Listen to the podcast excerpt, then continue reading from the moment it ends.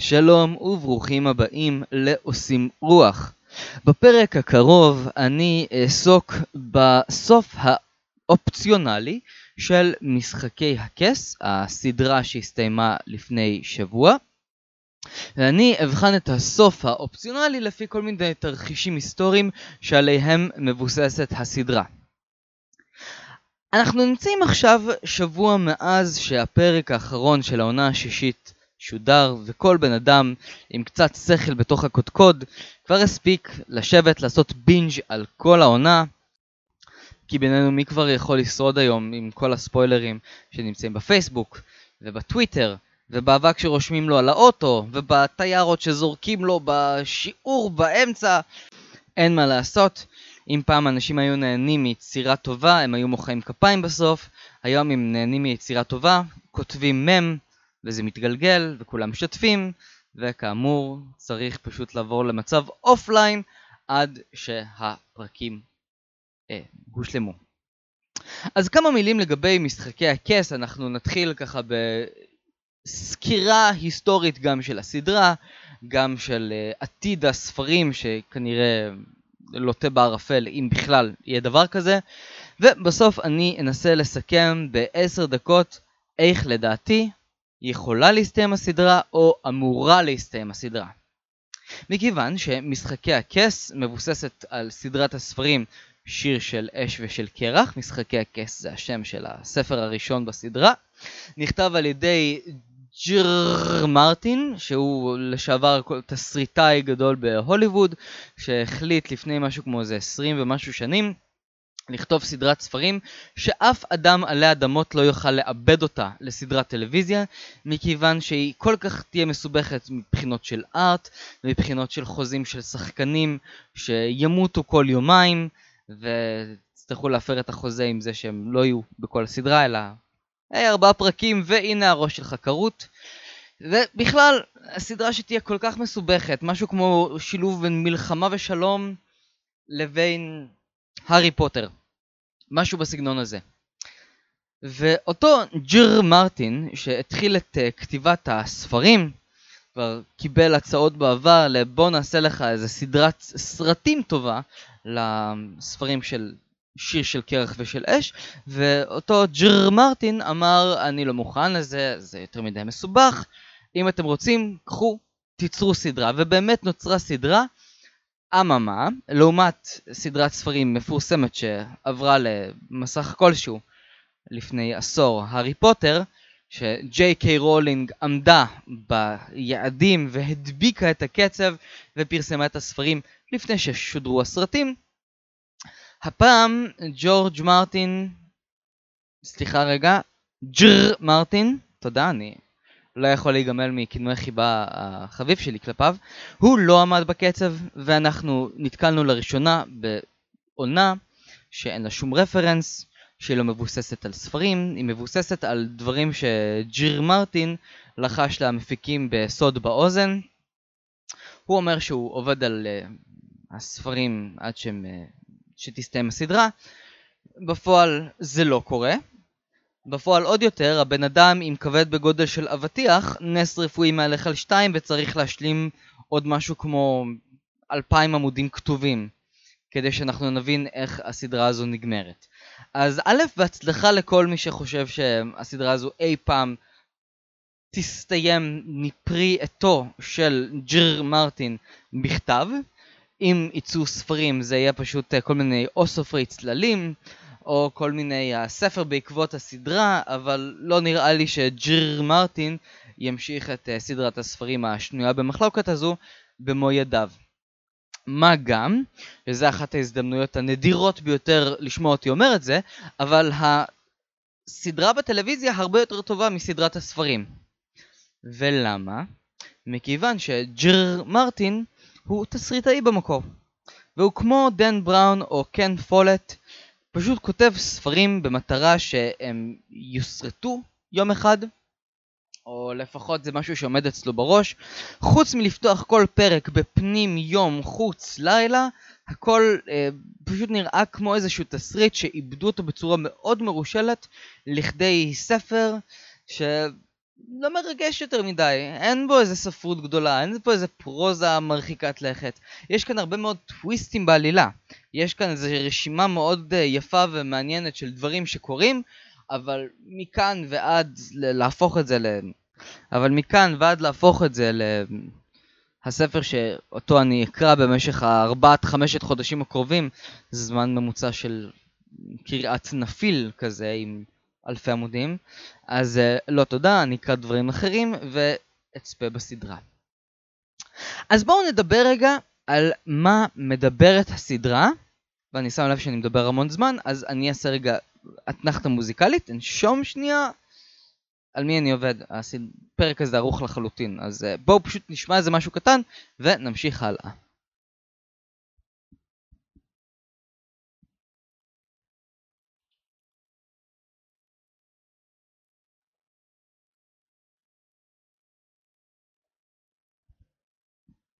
לא, אני הייתי חייב את הבדיחה הזו של ארץ נדרת. בסדר, זה לא נגמר פה. יהיו לי עוד התנחתות uh, בהמשך, ונמשיך לשמוע את החבורה הנפלאה הזו עם אחד הקטעים הנהדרים ביותר שלהם. אז על מה מדבר מבחינה היסטורית, ואני אסתכל עכשיו רק על היסטוריה, על מה מדבר משחקי הכס. משחקי הכס, כידוע לכולם, מבוסס על מלחמת השושנים, מלחמה בין שני בתי אצולה באנגליה, בבריטניה, שהתחילה ב-אלף ארבע מאות חמישים וחמש, כאשר היה מדובר במלך אדוארד השלישי, שפעל לפי מה שפעלו בערך כל הבריטים באותה התקופה. מלך מוריש את הכתר לבנו, הבכור, שזו שיטה מאוד מאוד טובה, שמאוד מאוד עובדת עד שהיא לא. ומה שקורה זה שהסתבכו שם עניינים, הנכד עלה לשלטון, עזבו אותי מלנסות להסביר לכם מה קרה עם מלחמת השושנים, אני אצרף לינק בסוף לפרק שהר סגור מסביר שם מה שקורה, ואנחנו ניכנס, ואנחנו נסתפק באספקטים פחות מייאשים של ההיסטוריה. מלחמת שושנים, בגלל קרבות ירושה, בין בית יורק, או כפי שאנחנו מכירים מהסדרה סטארק, לבין בית לניסטר, לפי הסדרה שבמקור זה לנקסטר, הגרסה הבריטית. אוקיי? הסדרה מדברת על וסטרוס שהיא יבשת צרה וארוכה, משהו שג'ורג' מרטין הקפיד מאוד להכניס לתוך פורמט של איי ארבע, אם למשל ניקח את הספרים של טולקין, שמנסה להראות את הממלכה התיכונה, אז פשוט צריך לפתוח שם המפה ווייז כדי להבין איפה כל הדברים נמצאים. בספרים של שיר של אש ושל קרח, זה נכנס יפה מאוד, וזה ממש נראה כמו מפת אירופה, בלי סקנדינביה, עם בריטניה שחטפה גידול וגדלה פי שלוש בערך. אוקיי? אז זה משהו כמו יבשת ועוד איזושהי יבשת ארוכה ליד, והיה מצר שהוא תעלת למנש. שמפרידה, שוב, בין וסטרוס, בריטניה, לבין אסוס, אירופה. דרום וסטרוס הוא בכלל לא קשור לבריטניה, זה אזור מדברי וחם, זה כאילו לקחו את סהרה והדביקו לווילס, וזה קצת יותר מזכיר את ספרד, וגם שם צילמו את הקטעים של, של דרום וסטרוס. הצפון הוא סקוטלנד. יש שם איזשהו סוג של מיתולוגיה עתיקה של הממלכה הקדומה שנקראת ולריה, שהיא המקבילה הספרותית של האימפריה הרומית. אימפריה שהייתה טובה בהכל, והיו לה סופרים, והיו לה משוררים ופילוסופים, והיא כבשה והיא עשתה, והיא נפלה ביום אחד, כמו מי? נכון מאוד, כמו רומא.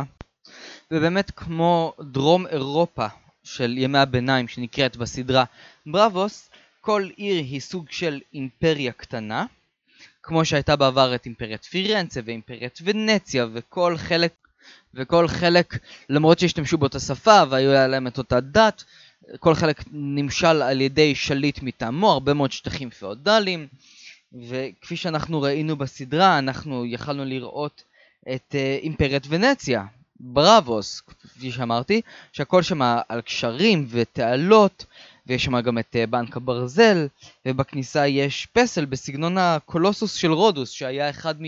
פלאי העולם העתיק. למי שזוכר בסדרה, יש שם איזשהו מקום שכל הספינות עוברות לו דרכו בין הרגליים, שזה רעיון נורא יפה, ובאמת מאמינים שדבר כזה היה ברודוס, שקר וכזב. שום ספינה עם התרנים הענקים שלה לא יכולה לדגדג לקולוסוס של רודוס, את הדינג דונג שלו. זה מסוכן מדי, סביר להניח שהיה פסל, לא בטוח שהיה כזה גדול, אבל הוא היה איפשהו ברודוס. אז מי שזוכר בסדרה שהספינות עוברות לו בין הרגליים, שיקח בחשבון שבעוד כמה שנים אנחנו עתידים לראות פסל ממש דומה לזה ברודוס, כי מה עושים במדינה כמו יוון שאין שם לאנשים מה לאכול? בדיוק, בונים פסלים גדולים ויפים.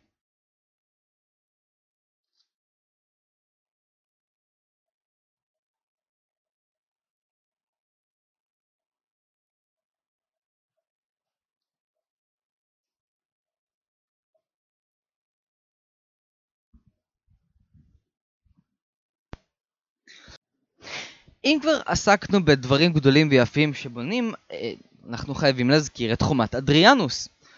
בסדרה מדובר בחומה שמפרידה את הצפון הפראי מהדרום המתורבת. מצפון לחומה חיים כל מיני סוגים של ארכי פארכי שג'ון סנאו מתאהב ביפות שמבנותיהן.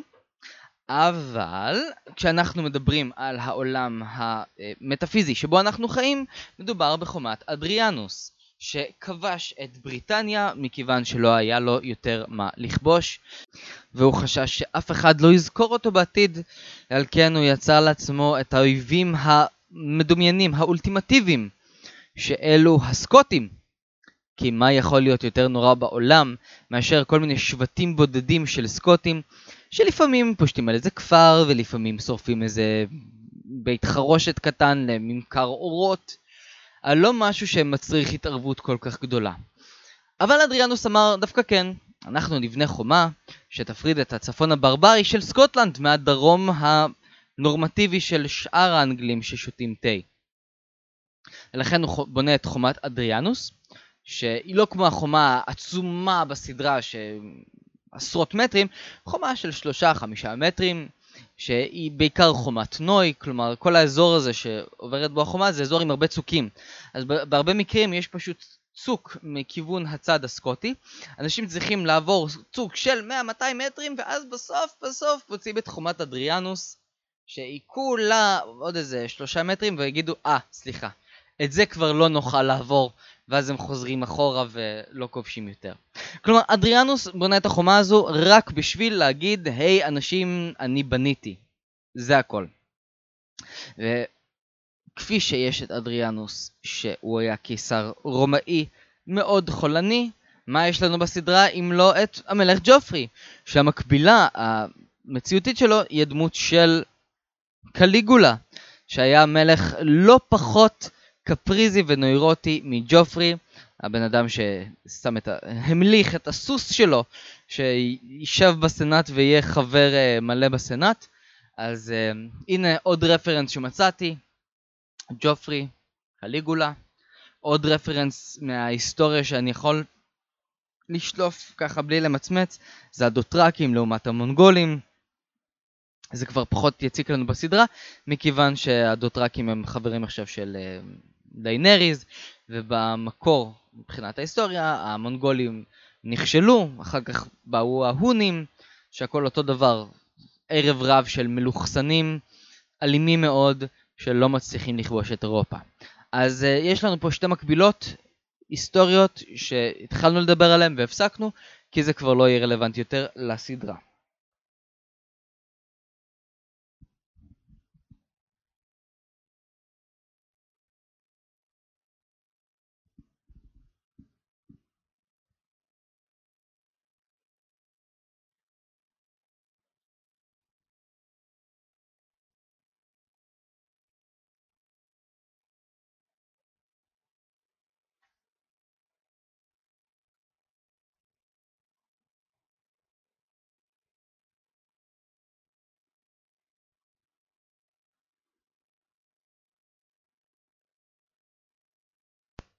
עד כה דיברנו על כל מיני רפרנסים מעניינים מההיסטוריה שקשורים למשחקי הכס.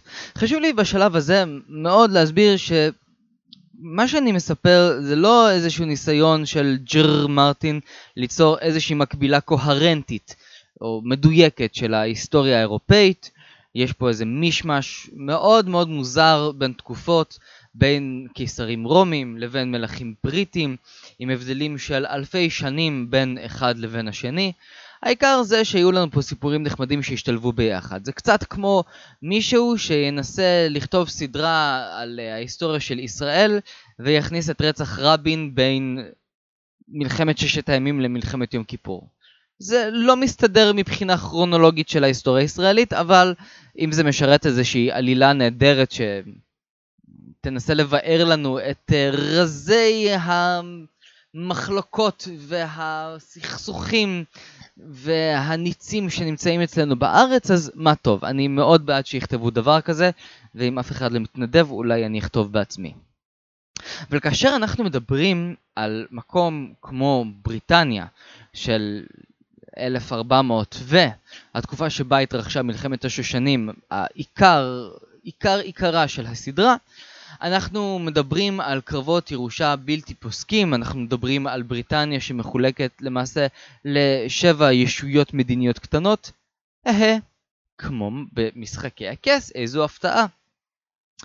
כולם מנסים לשבת על הכיסא הלא נוח הזה שנמצא שם עם הכי הרבה חרבות, ולמעשה גם היום בבריטניה, דרך אגב, אם אנחנו נפתח את האינטרנט וננסה למצוא את uh, כמות האנשים שממתינים לשבת על כס המלוכה, אז יש איזושהי רשימה של חמש מאות אצילים וכל מיני אנשים בעלי שם בבריטניה, שאם שלוש מאות איש ימותו לפניהם ברשימה, אז אנחנו נמצא איזה סופיה ברפנהוטר גוטר, uh, הופכת להיות מלכת אנגליה. אבל uh, כרגע יש את המלכה שהיא בת uh, מיליון וחצי בערך, וצ'ארלס שמחכה בחיליון ש... התפנה הכס. דרך אגב, חוקק חוק לפני כמה שנים, שזה לא הולך דווקא בהכרח על פי הבן הזכר היורש אה, ממין זכר, ולצ'ארלס יש את האחות הגדולה שלו, אן, שאפילו עוד יותר מבוגרת ממנו, אבל לצער הרב החוק לא עובד רטרואקטיבית, אז אנחנו נקבל איזשהו מלך עם אה, אוזניים מעניינות, ורשימה מאוד ארוכה של אנשים ש... אכפת להם, לא אכפת להם אם מי שיהיה לפניהם ברשימה ימות. כי זה לא כזה משנה, מה כבר מלך באנגליה היום יכול לעשות חוץ מלנפנף. אבל לפני חמש מאות שנה, מלך זה היה עניין חשוב. מלכים עשו מה שהם רצו. הם היו השליטים הבלתי מעורערים של הפוליטיקה, הדיפלומטיה והדמגוגיה. אם למשל ניקח את הדוגמה של המלך אדוארד הראשון, שהוולשים מאוד אוהבים אותו, והיהודים לא.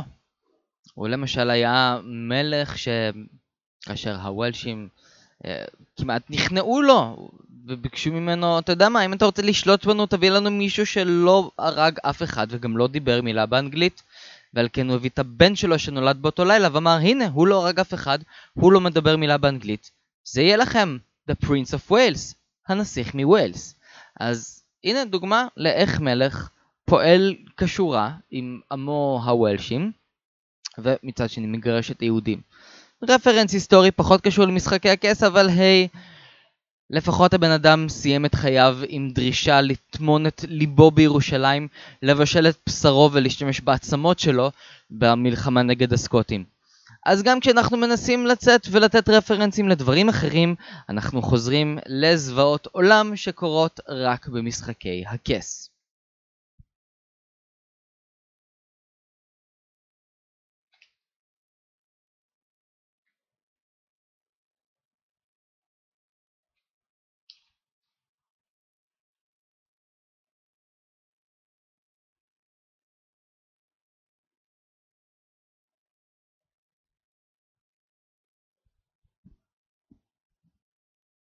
עוד משהו שמאוד חשוב לי להזכיר לגבי משחקי הכס, ונראה לי שכאן אנחנו נסיים את הרפרנסים ההיסטוריים שעל פיהם עד כה הסדרה מתנהלת, ואנחנו נמשיך לדבר עליהם ממש עוד קצת בחלק השני שלנו. אבל חשוב לי לדבר על כמה עניינים שהיו מאוד רווחים באירופה באותה תקופה, ועליהם חלק מאוד רציני מהסדרה מתבסס, וזה העניין של הכנסת האורחים, ואדם שיושב על שולחני לא יעונה לו כל רע. למי עונה כל רע בסדרה שישב על שולחנו של מישהו אחר? החתונה האדומה, יפה מאוד. שייקספיר כתב על משהו ממש לא שונה מזה במחזה שלו מקבט, כאשר מקבט מארח את המלך, זה רוצח אותו, והי, שוב מדובר בסקוטים. אז uh, הנה שוב מסע רציחות בקרב אנשים ששכו בתור אורחים והיו אמורים להגן עליהם מפני כל רע. מקרה מאוד מפורסם היה ב-אלף ארבע מאות ארבעים, כאשר שבט בשם בלק דאגלס, ככה היה די uh, מרדני כלפי מלך סקוטלנד. דרך אגב, זה היה מלך עם נשמה של ילדה בת חמש, כי הסמל שלו היה סמל של לב, כמו שאנחנו מכירים היום, צורה של לב, חמוד כזה. בקיצור, אותו מלך אה, הזמין את ראש כנופיית אה, הבלק דאגלס, אה, ישבו כדי להשכין שלום, הם אכלו ארוחה מאוד רצינית, ואז בסוף הם אה, רצחו אותם. וזה דבר שלא יעשה למישהו שיושב על שולחנך. בעיקר כשהמישהו הזה הוא ראש כנופיה שכל פשעו הוא זה שהוא בן שש עשרה. אבל בהתחשב בכך שהמלך היה אז בן עשר, אז euh, נראה לי שאנחנו פחות או יותר היינו צריכים לקרוא ליועצת בית ספר ולפתור אותנו מהסוגיה ההיסטורית הזו. יועצת בית ספר בסגנון כזה של קייטלין סטארק, חוץ מזה שהיא גם נרצחה באותה הזדמנות, אז פחות מתאים. אז אם ככה הגענו ממש לשלב שאפשר לשמוע איזשהו שלושים שניות של שיר, יהיה מעברון, ואחר כך אני אנבא את מה שלדעתי צריך לקרות בסוף של משחקי הכס, לפי ההיסטוריה האמיתית שעל פיה מבוססת הסדרה משחקי הכס, שיר של אש ושל קרח. בואו נסיים לשמוע את מה ששרו חברי להקת הגבעתרון בארץ נהדרת. טוב, אז אחרי שאנחנו נכנסנו לתוך משות קצר לאורכה ולרוחבה של ההיסטוריה האירופאית, אני מקווה מאוד שמורי ורבי בשמיים מיכאל ארסגור לא מתהפך עליי, ואם הוא היה חי ברגעים אלה הוא היה מת, אבל בכל זאת ניסיתי לעשות מה שניתן מכל פיסות המידע האפשריות שנמצאות גם באינטרנט וגם ברחבי הזיכרון הלא ברור שלי. הנה נקבץ של כמה ניבויים בהקשר למה שעומד לקרות בעונות האחרונות, שתי העונות האחרונות של משחקי הכס. כי אם עד עכשיו הדברים התבססו בצורה כזו או אחרת על ההיסטוריה ועל דמויות קיימות, אז אין סיבה שנפסיק עכשיו. נכון, העונות האחרונות פחות ופחות מסתמכות על ההיסטוריה ויותר מתייחסות לאפקטים ממוחשבים ולאיך נכניס יותר דרקונים בכמה שפחות זמן ופחות משמעות וננסה לאלתר איזושהי עלילה. בכל זאת אני מאמין גדול מאוד בכך שהסדרה תסתיים לפי מאורעות היסטוריים. אז בואו ניקח למשל את הדוגמה של הקסקסת האפורה. הקסקסת האפורה מופיעה בסדרה כאשר שירין, הבת של סטניס, פוגעת בסר ז'ורה לאט לאט והוא נדבק במחלה שאין לה מרפא. עכשיו, זה מוצג ממש בכמה אנקדוטות ולאט לאט זה מתפשט, ואז מגלים שסר ז'ורה אה, חולה, ואז דיינריז אומרת לו, אם אתה מוכן לעשות כל דבר בשבילי, תטפל בעצמך.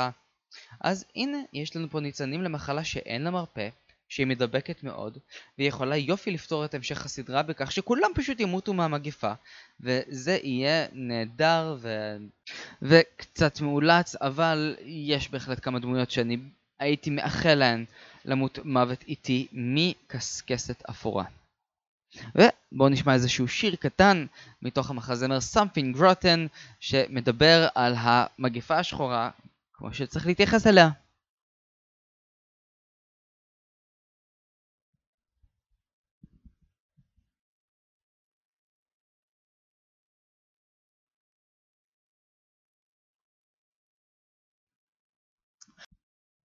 מגפה שחורה תשמח לבב אנוש. ואנחנו נעבור לדמות הבאה, לת'יון גרייג'וי. ת'יון החמוד שמאוד מזכיר מבחינה היסטורית את הדמות של ג'ורג' פלנטגוט, הדוכס מקלרנס. עכשיו, הסיפור שלו הוא סיפור של טמבל, שאח שלו, אדוארד הרביעי, אני מדבר עכשיו על הדמות המקורית, אח שלו,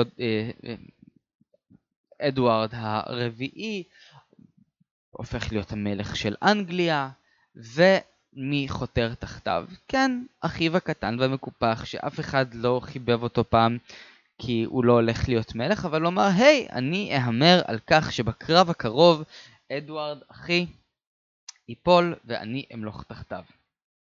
מה קורה לת'יון גרייג'וי המקביל שלו בסדרה? אותו דבר. הוא חושב שהוא הולך להשתלט על וינטרפל, הוא משחרר מהכלא את רמזי בולטון כדי שיהיה לו חבר נאמן ובחור שיזכיר לו את סחירי החרב, ואופס, הוא לא ממש מצליח. אז נכון שבסדרה, בעונה האחרונה, אנחנו כבר טיפלנו בכל העניין של רמזי וטיון, אבל לדעתי כאשר מדובר בחתיכת נמושה ודביל כמו ת'יון גרייג'וי, אז הסוף שלו סביר להניח יהיה באיזושהי גלות עם הרבה אומללות. נכון שכבר חתכו לו את הווי-ווי, ול... אדוארד, ג'ורג' דוקס קלרנס הוא נשאר שלם, אבל הראש נותק מהכתפיים בהמשך החיים שלו. אז אם אנחנו מסתמכים על הרפרנס הזה של ההיסטוריה, אז יש לנו עוד דמות שהולכת לסבול. הדמות הבאה שאני הייתי שמח להציג זו הדמות של סרסי. סרסי שיש לה כל כך הרבה המלצות ומחשבות, וכל אתר אחר שאני עברתי עליו מנסה להתאים איזושהי דמות אחרת. הרוב מדברים על מרגרט דה אנג'ו, שהיא כמו סרסי, מישהי שמגיעה ממשפחה מאוד חזקה, היא יודעת אם היא הולכת להתחתן, היא יודעת אם היא הולכת להתאלמן, היא גם צנעת שלטון, גם היא יולדת כמו סרסי, בן ממזר. לסרסי יש את הגב של כל המשפחה שלה, שכולם חזקים ובעלי שררה וצבאות ודברים כאלה. מרגרט דה אנג'ו פשוט מסתכנת בבריתות לא ממש מוצלחות, שבסופו של דבר מביאים אותה לידי כך שהיא נופלת מגדולתה. אבל, וכאן יש אבל גדול, בהתייחסות אישית שלי אני רואה יותר את סרסי מתנהגת כמו ברונהילדה, נסיכת הוויזיגוטים, שהיא פשוט מתנגדת אותו דבר, וגם לה יש כל מיני בעיות עם הממסד הדתי, וגם היא מנסה להיות יותר חכמה מכולם, וגם היא הורגת את כל מי שנמצא בדרכה. אבל כאן מגיע סוף, סוף חייה שיכול להיות פשוט מקסים ונפלא, ואני מאוד מאוד מקווה שאני לא אראה את זה בטלוויזיה, כי זה יעשה לי פיפי במיטה בלילה. אבל ג'ורג' מרטין, שידוע שהוא בן אדם סדיסט, הוא ידוע שמארגן סופים חולנים לדמויות שלו, וכמו שסרסי עברה את תהלוכת הבושה, שיים, שיים, שיים, הולכת ערומה, קרחת והריונית, טוב, הריונית זה עניין טכני, ברחבי, ברחבי העיר, אבל ברונהילדה סיימה את החיים שלה בצורה הרבה הרבה יותר כיפית. כמה כיפית? האשימו אותה בכמה רציחות רציניות שהיא רצחה, קשרו לה את השיער ואת היד לזנב של סוס, ונתנו לו לרוץ ברחבי העיר כאשר היא נחבטת ומתה בעינויים קשים, אכזריים, כיאה למשחקי הכס. אז סורי סרסי, את חמודה והכל, אבל אנחנו מאחלים לך מוות בייסורים על כל הרע שאת עשית. מישהי שאני מאחל לה מוות בגיל מופלג, עם המון שמחה ואושר ונחת מהילדים הרבים שעוד יהיו לה, זו דיינריז, שהמקביל שלה במציאות הוא הנרי השביעי. כן, אני מודע לכך שיש לא מעט אנשים שאומרים שדיינריז היא בדיוק כמו הונריה שניתנה על ידי האירופאים לאטילה ההוני, שהוא כמו חלדרוגו, וואו, נדבר הרבה ג'יבריש כאן. אבל לא, היא ממש כמו הנרי השביעי.